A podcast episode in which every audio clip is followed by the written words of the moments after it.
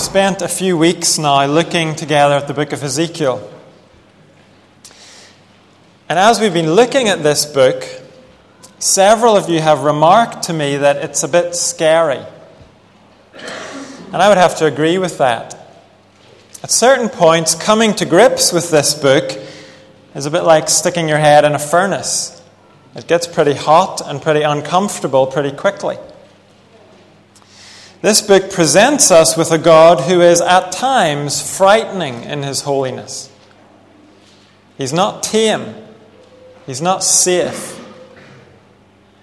But all of us like to be comforted. We don't like to be unsettled. And while there are comforting things in this book, there are lots of unsettling things too. And actually, we could widen this out to the whole of Scripture. It's not just the book of Ezekiel, it has unsettling things to say to us. All of Scripture, including the words of Jesus, contains things that make us uncomfortable. That shouldn't be surprising to us because we're all sinners. And God's aim is to make us more like Himself. So, plenty of what God has to say to us will make us uncomfortable. Someone has said that to sit under the text of Scripture is to be uncomfortable. God Himself compares His Word to a fire and a hammer. If we can consistently read Scripture and listen to Scripture being preached, and yet never feel uncomfortable, then something's badly wrong. If God didn't love us, He would let us stay uncomfortable in fact, sorry, he would let us stay comfortable in our sin and disobedience. But he does love us. He loves us enough to unsettle us and convict us and work on us. So we can be thankful for the scary bits of Scripture. They're a gift from God to us. Their purpose is to show us the truth, to give us a greater sense of God's power and holiness their purpose is to show us more of the ugliness of sin and bring us back to our knees before God.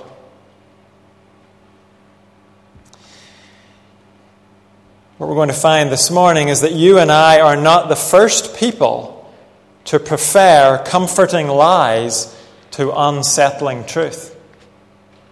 Ezekiel's audience was just the same. In the passage we're going to look at, we're going to find three comforting lies that Ezekiel's audience was holding on to. We're going to hear God responding to each of those lies with an unsettling truth. Then we'll hear God give a warning to those who love lies. So, three comforting lies, three unsettling truths, and God's warning to those who love lies. And scattered throughout our passage, we find God's purpose in confronting these lies. He wants us to be saved from the slavery and destruction of lies. As you can see on the screen, we're going to pick up in Ezekiel chapter 12, verse 21. If you haven't found that yet, it's on page 839 in the Church Bible. And we'll follow this through to chapter 14, verse 11. In the first 20 verses of chapter 12, which we're not going to read, God gives Ezekiel some more street theater to perform. In front of his fellow exiles in Babylon, he's to act like a man being taken into exile. And the message he's given is the same as his earlier message. Don't rest your hopes on Jerusalem. Don't think if you just got back to Jerusalem, all would be well because Jerusalem is going to fall. Those left in Jerusalem are going to be exiled too. God's judgment is coming.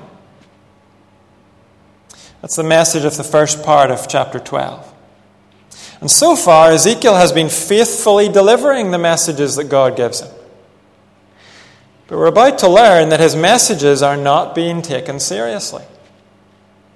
Ezekiel's fellow exiles are hearing about God's wrath but they prefer a comforting lie. The lie is that God's warnings never lead to anything. Look at chapter 12, verse 21.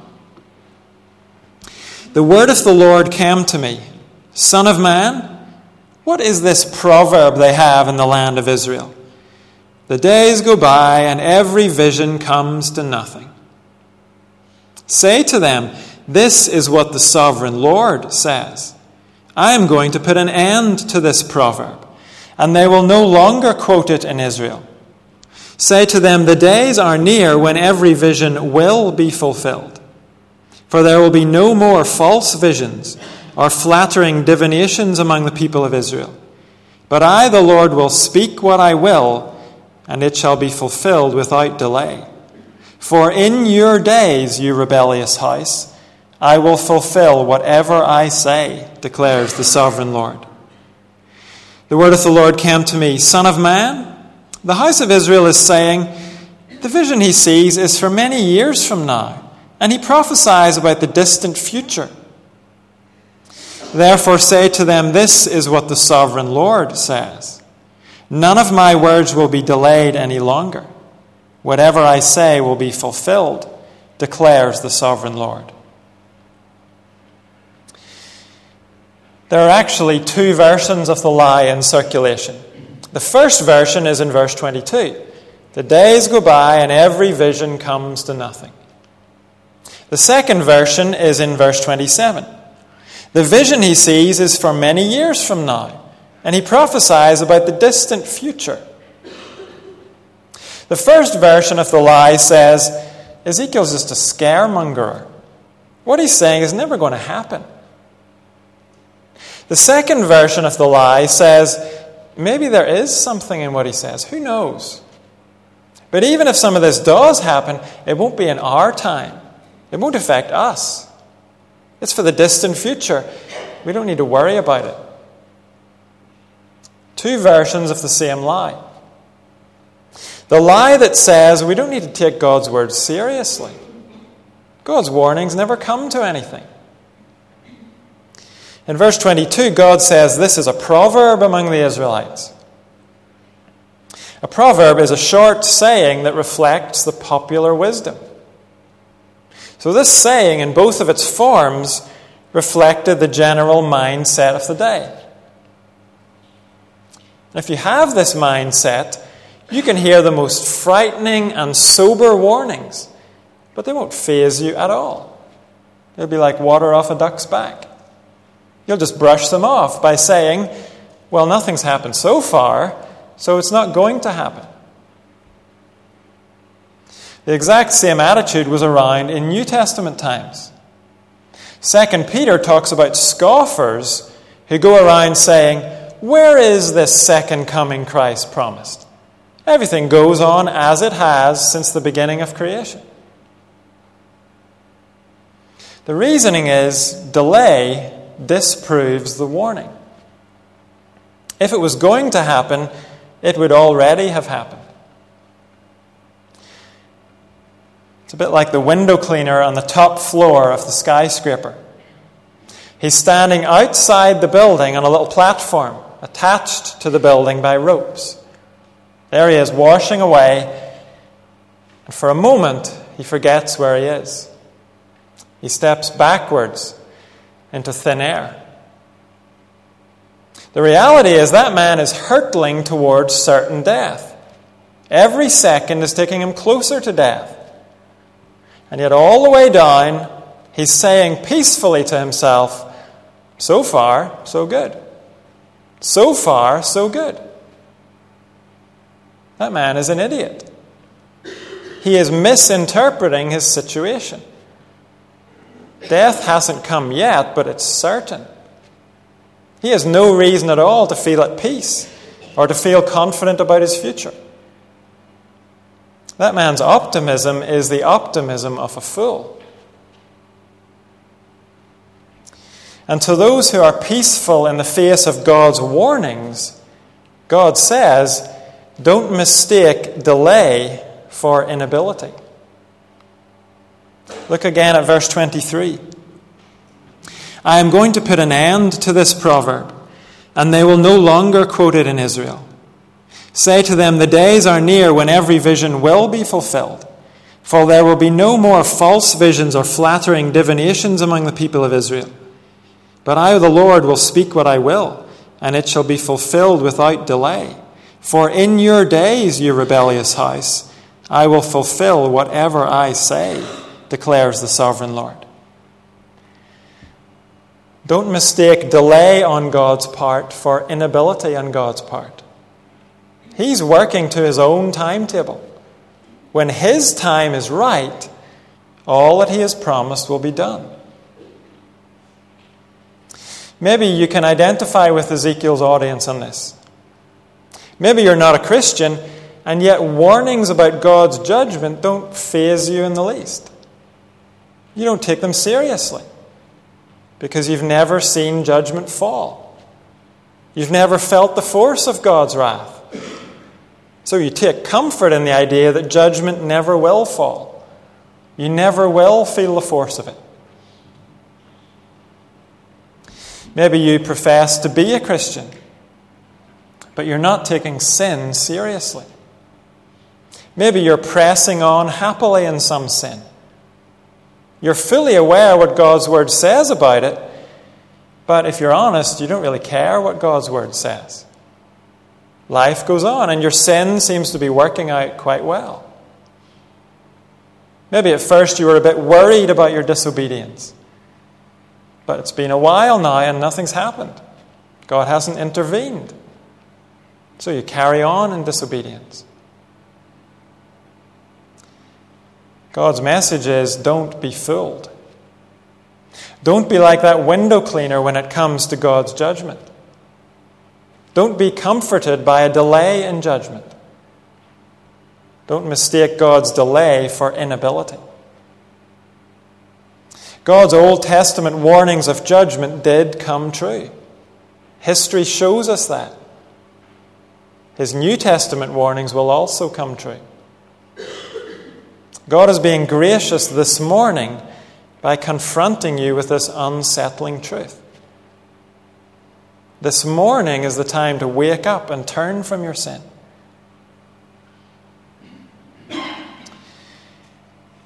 So Ezekiel is preaching.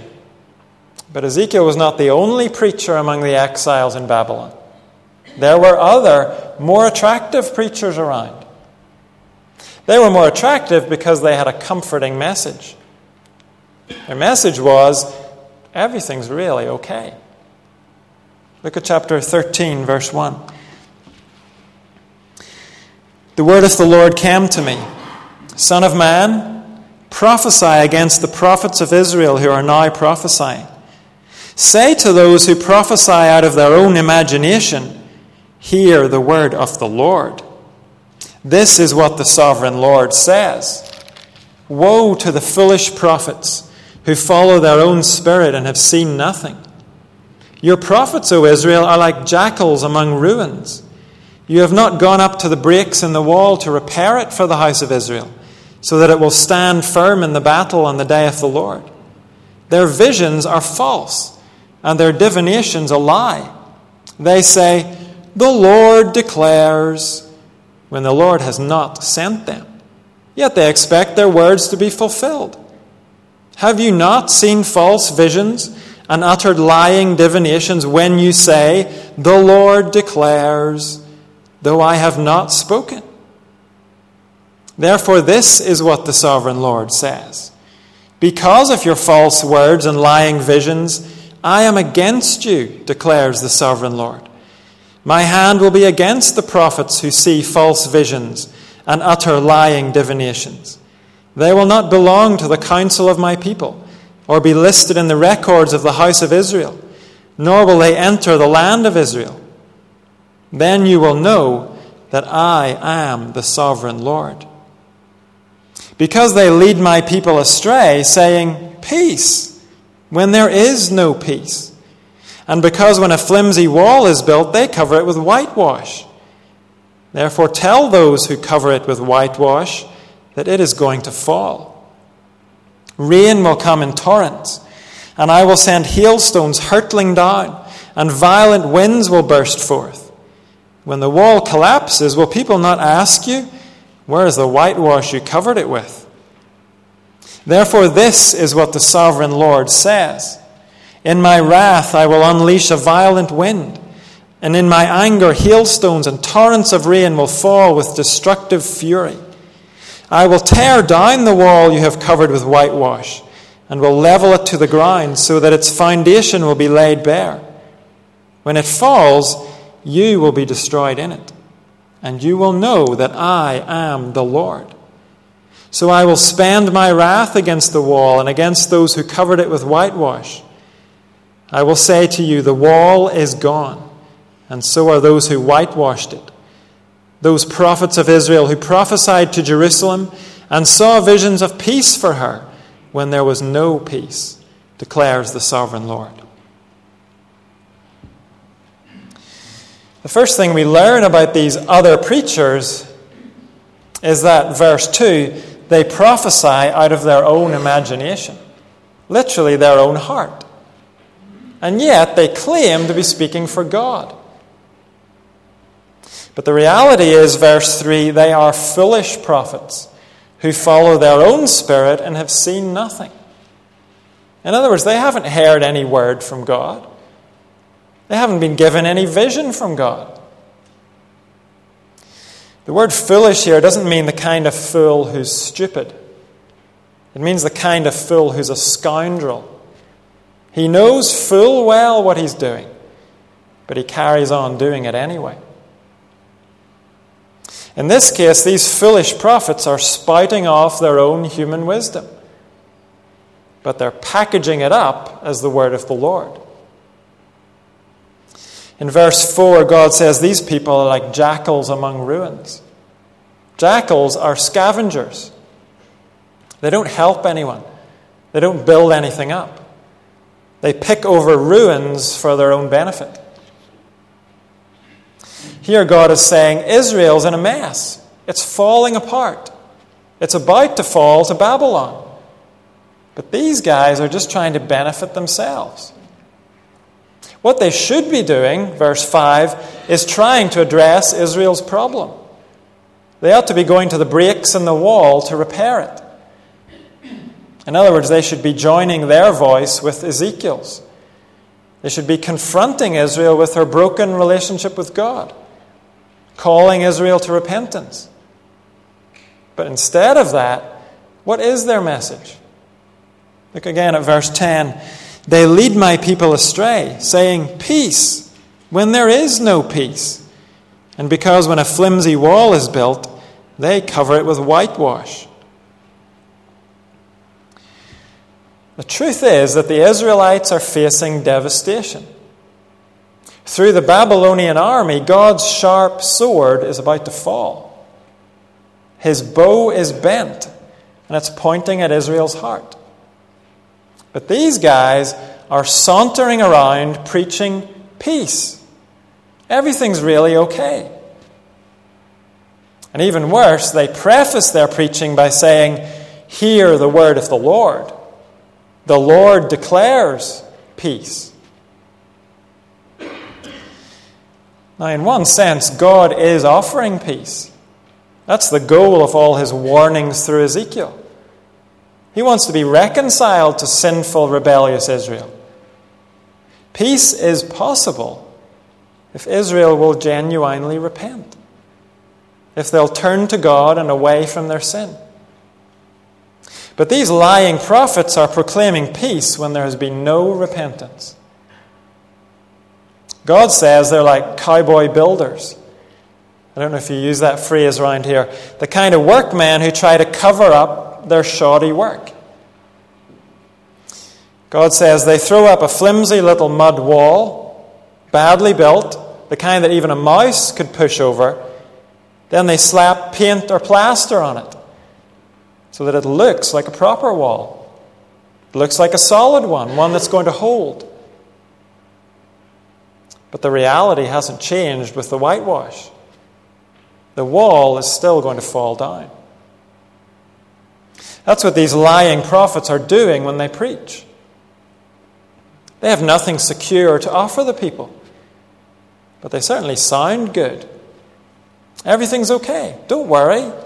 God's not really angry, not with you. Relax. Peace. Their message might be comforting, but it's lies. It's a flimsy wall. A gust of wind could blow it over. But it's very attractive, and people are trusting in it. But God has a response. Don't trust those who plaster over problems. Look down to verse 11. Tell those who cover it with whitewash that it is going to fall. Rain will come in torrents, and I will send hailstones hurtling down, and violent winds will burst forth. When the wall collapses, will people not ask you, Where is the whitewash you covered it with? The comforting lie of peace will do people no good in the long run. There's no security in it. Trusting in it leads in the end to destruction. The singer Jewel has a song that says, If I could tell the world just one thing, it would be, We're all okay. And not to worry, because worry is wasteful and useless in times like these. That sounds good. It's comforting, but it's not true. Yes, when we're reconciled to God, we have no reason to worry. But so long as we're unreconciled, the first thing we ought to be doing is worrying because we're not okay. A friend of Megan and myself was involved some time ago in pretty self destructive behavior.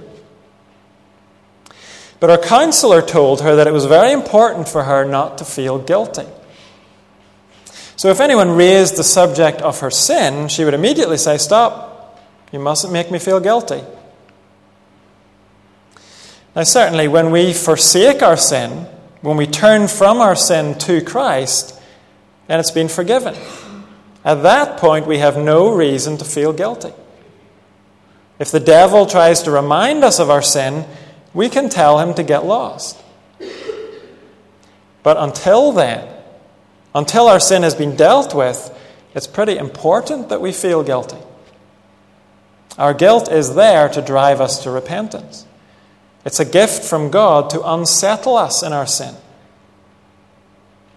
When we are pressing on in sin, it is a lie that everything's really okay. It's just whitewashing over the problem. It does us no good in the long run. The problem needs to be addressed. It's been said that in our society, the seven deadly sins have become the seven deadly ills. The wisdom of the day is that sin is not something we're to take personal responsibility for. It's caused by our environment, the influences that we've been exposed to. Our sin is really our parents' fault or our teacher's fault, or David Cameron's fault, or maybe it's still Tony Blair's fault. Or it's the fault of our evolutionary impulses. The one thing it isn't, we're told, is our fault. That's the wisdom of the day. We heard lots of it after the recent riots across the country. If you listen to some people, everyone was to blame except the rioters themselves. Now, there is no doubt the circumstances we're born into do have an effect on us. The things that happen to us do influence us. They can shape us in good or bad ways. That is true. But the Bible points us to an even deeper truth. The Bible points us to a reality that's even more significant than our environment. It tells us that our hearts are deceitful above all things and desperately sick. Our hearts incline toward evil. We delight in evil. We sin in the end because we're sinful rebels who reject God's authority over us. So it's true, God will hold others responsible for the ways that they influence us. but He will rightly hold us responsible for the choices that we make. We can't ultimately blame our sin on others. Until our sin is acknowledged and brought to the cross, everything is not okay. And we are foolish to trust those who tell us it is okay. No matter how comforting their lies might be, no matter how catchy their songs might be. We can apply this point to our relationships with one another. Some of us are very empathetic people. We love to offer comfort to others. And we should thank God for giving comforters to the church. They're a blessing. The church is richer because of its comforters. It's a gift that we should all be praying for. But if you're someone whose instinct is to offer comfort, be careful. Because sometimes we offer comfort too quickly. Sometimes we comfort people before their sin has been dealt with. And when we do that, we are saying peace when there is no peace. Not from God's perspective. We're just plastering over the problem. We never want to be harsh or unkind, but sometimes the kind thing is to help someone see the destructiveness of their sin. That's one of the ways God is kind to us. His comfort and peace come to us after we own up to our sin and turn back to Him.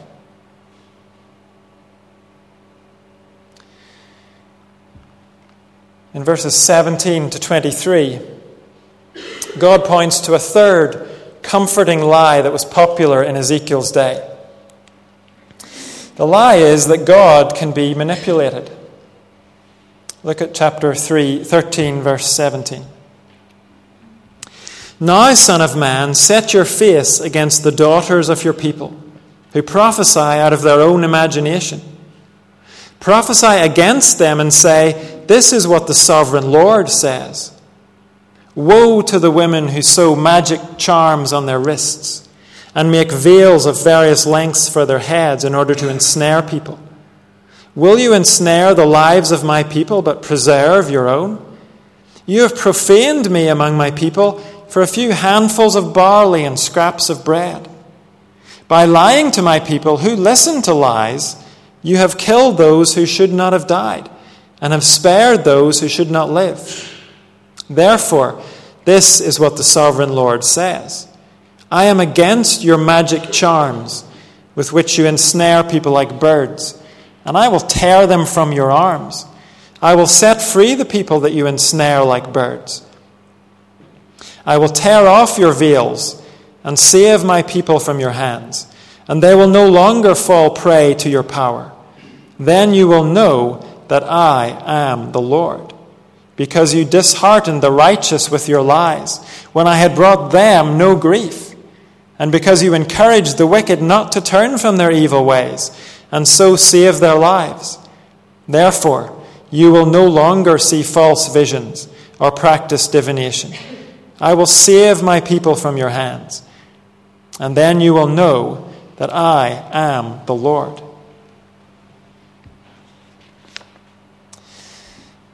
There were good female prophets in the Old Testament.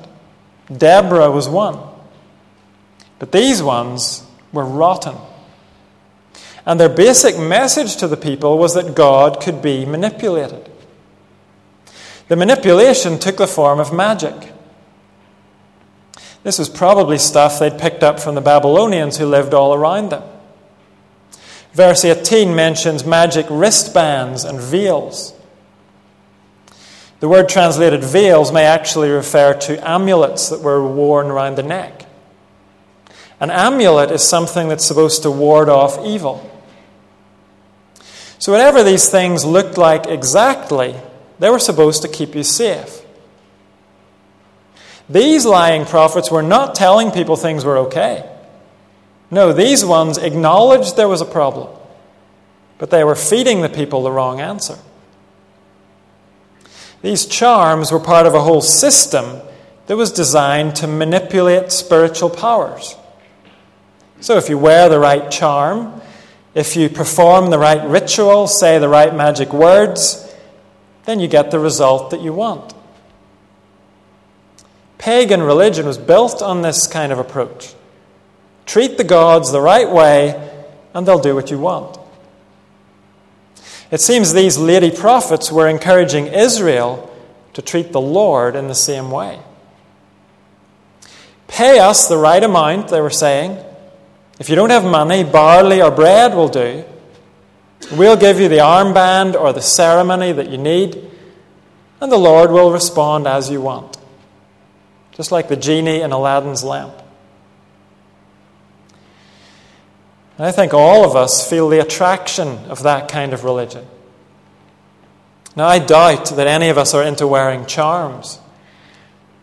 And we'd certainly never use the word manipulate when it comes to God.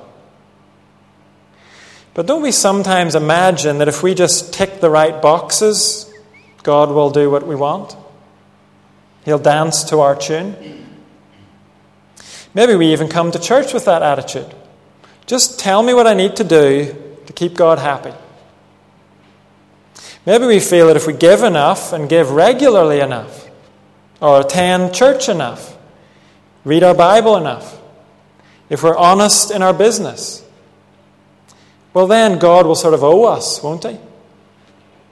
He'll basically have to bring good things our way, won't He? And won't He have to make sure that bad things don't happen to us? I was talking to someone a few days ago, a veteran church minister, and he was facing the prospect of serious illness. His brother had said to him, How could God do this to you? You've been a minister for decades. As far as the brother was concerned, this man had earned some capital with God. The least God could do was make sure he didn't get sick. I hasten to add that the minister himself strongly disagreed with his brother. But his brother was expressing a very common idea. All of us can be tempted by it. The idea is that there are things we can do to earn capital with God. And maybe deep down, we think if we do those things, He'll have to turn a blind eye to our sin. The sin that we treasure up in our heart the darling sin that we pet and coddle, the precious sin that we're just not willing to turn from. We think that if we do enough other good things, God will let us keep this one little sin, won't He? He'll ignore our bitter tongue or our greed or whatever it is. When you and I try to deal with God that way, our religion is just as misguided and just as superstitious as these exiles in Babylon. As one writer has said, it's trying to use human efforts to harness divine power for selfish ends. Trying to use human efforts to harness divine power for selfish ends. But God's response to these lying prophets and to those who flocked to them was this I cannot be manipulated. Only repentance will do. In verse 18, he says these lying prophets are ensnaring people. They're leading men and women into a whole system of rituals and procedures designed to please God. But it's a system of slavery and it doesn't work. Look what God says in verse 22. You disheartened the righteous with your lies when I had brought them no grief, and you encouraged the wicked not to turn from their evil ways and so save their lives. These ladies were telling the wicked they could get away with their wickedness if they just paid their money and performed their ritual. But God says only repentance will do. They need to turn from their evil ways. God is not going to be appeased by our little religious offerings and maneuverings. We must turn from our evil ways if we want to be saved. And actually, it's incredibly freeing for us to realize this. When we try to please God with our own performance, we never know if we've done enough.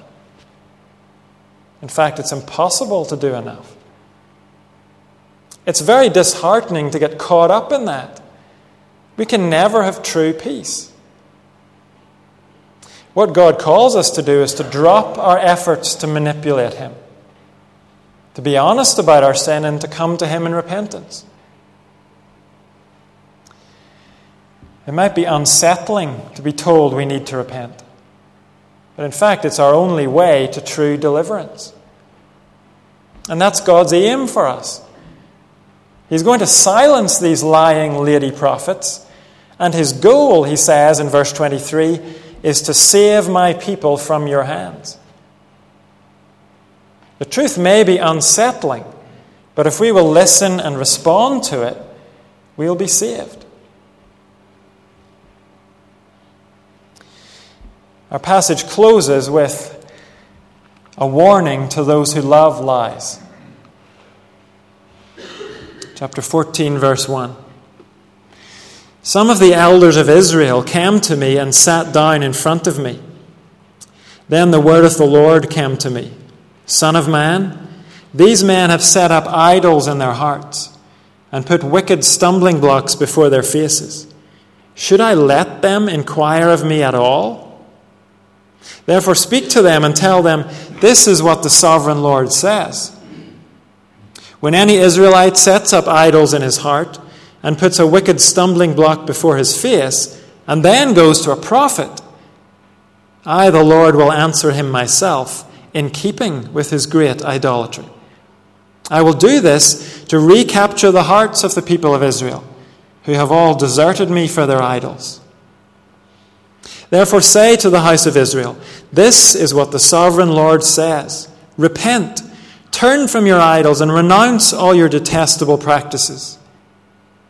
When any Israelite or any alien living in Israel separates himself from me and sets up idols in his heart and puts a wicked stumbling block before his face, and then goes to a prophet to inquire of me, I, the Lord, will answer him myself.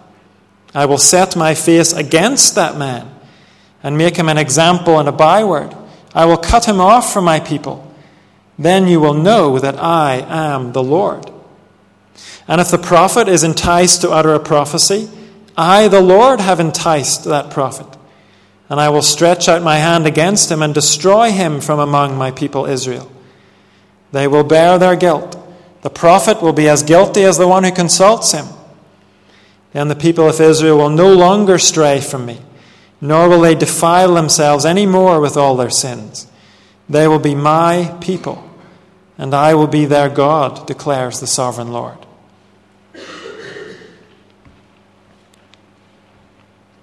God's warning is that God gives those who love lies over to lies. In verse 1, Ezekiel explains that the leaders of the exiles came and sat down in front of him. They want to hear from him. And on the face of it, that seems like a good thing. After all, isn't Ezekiel the one prophet out of all of them who's actually telling the truth? Isn't he the one person the elders should be coming and listening to? Yes, it's true. But the fact is, they've already heard Ezekiel. He's already given them the Lord's message. These men have sat in Ezekiel's living room before. They've already heard about God's anger at false worship. They've heard about him leaving Jerusalem because of false worship. They've heard about the wrath coming on Jerusalem because there's no repentance. These men have been challenged to repent themselves. But instead of repenting, they come back for another sermon. Look at God's reaction in verse 3. Son of man, these men have set up idols in their hearts and put wicked stumbling blocks before their faces. Should I let them inquire of me at all? These guys are happy to listen to sermons, but they won't respond to them. They won't heed the call to repentance. Why? Because they love lies. Maybe they're not bowing down to idols of wood and stone, but God says they have idols in their hearts, and they're not willing to give them up. So they'll show up for the next installment from Ezekiel, because after all, he is a pretty exciting preacher. A bit scary, but some people like a good scare now and again. They'll show up, but they have no intention of submitting to the word they hear from Ezekiel. Yes, their bums are on the seats, but in their hearts they have rejected the message. And God says, Should I let them inquire of me at all? Should I continue to be gracious by setting the truth before them? Verse 4 Speak to them and tell them this is what the sovereign Lord says.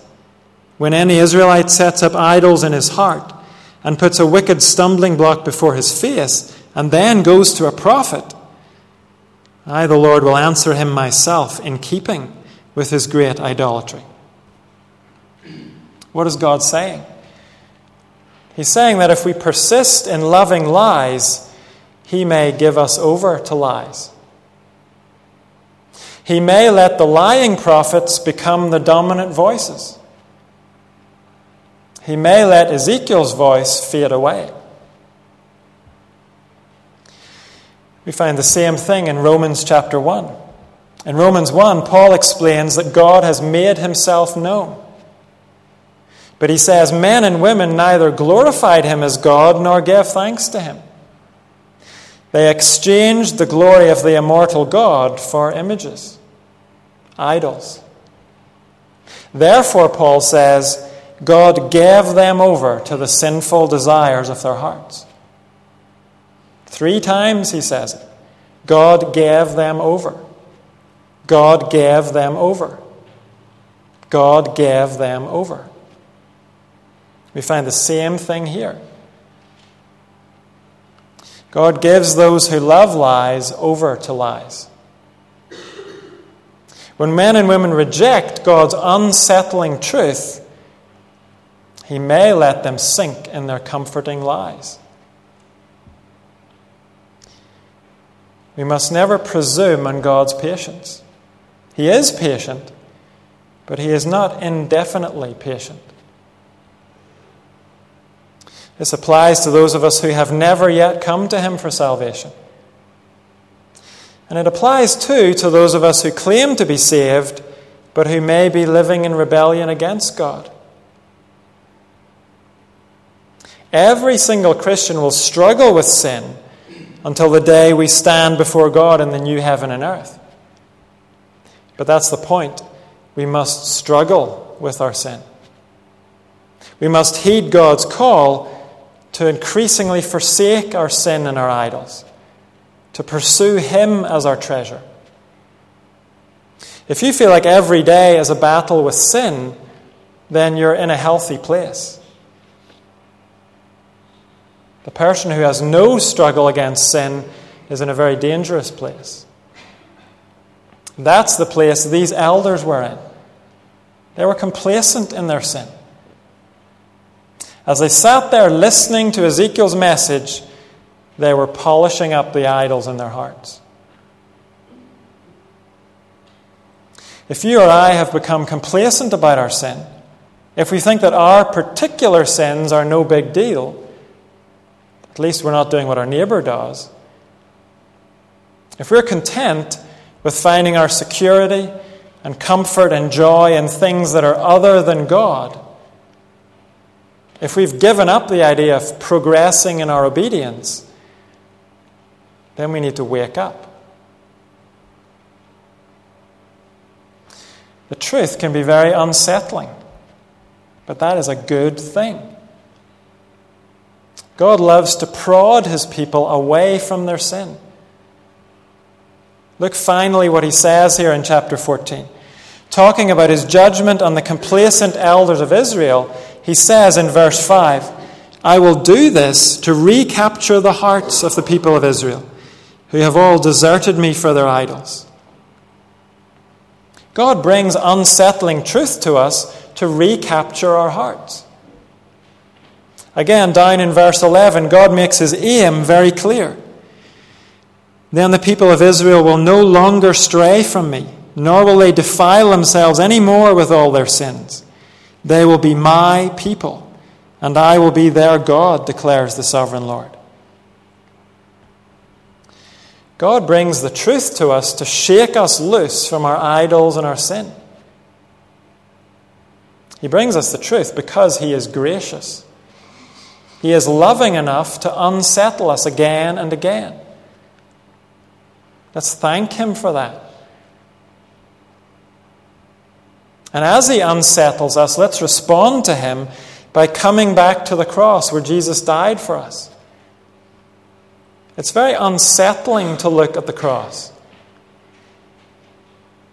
The ugliness of Jesus' death shows us the truth about our sin. It's ugly.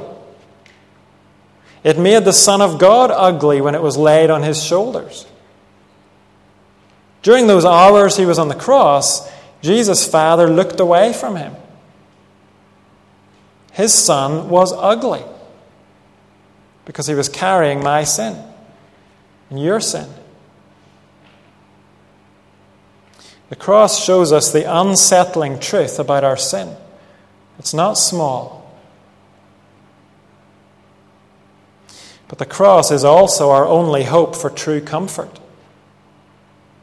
The cross tells us that Jesus died so we could find forgiveness. Whether you've been a Christian for 40 years or four months, or if you're not yet a Christian, the cross is your only hope. It's a very good thing when God reminds us of that. Let's pray.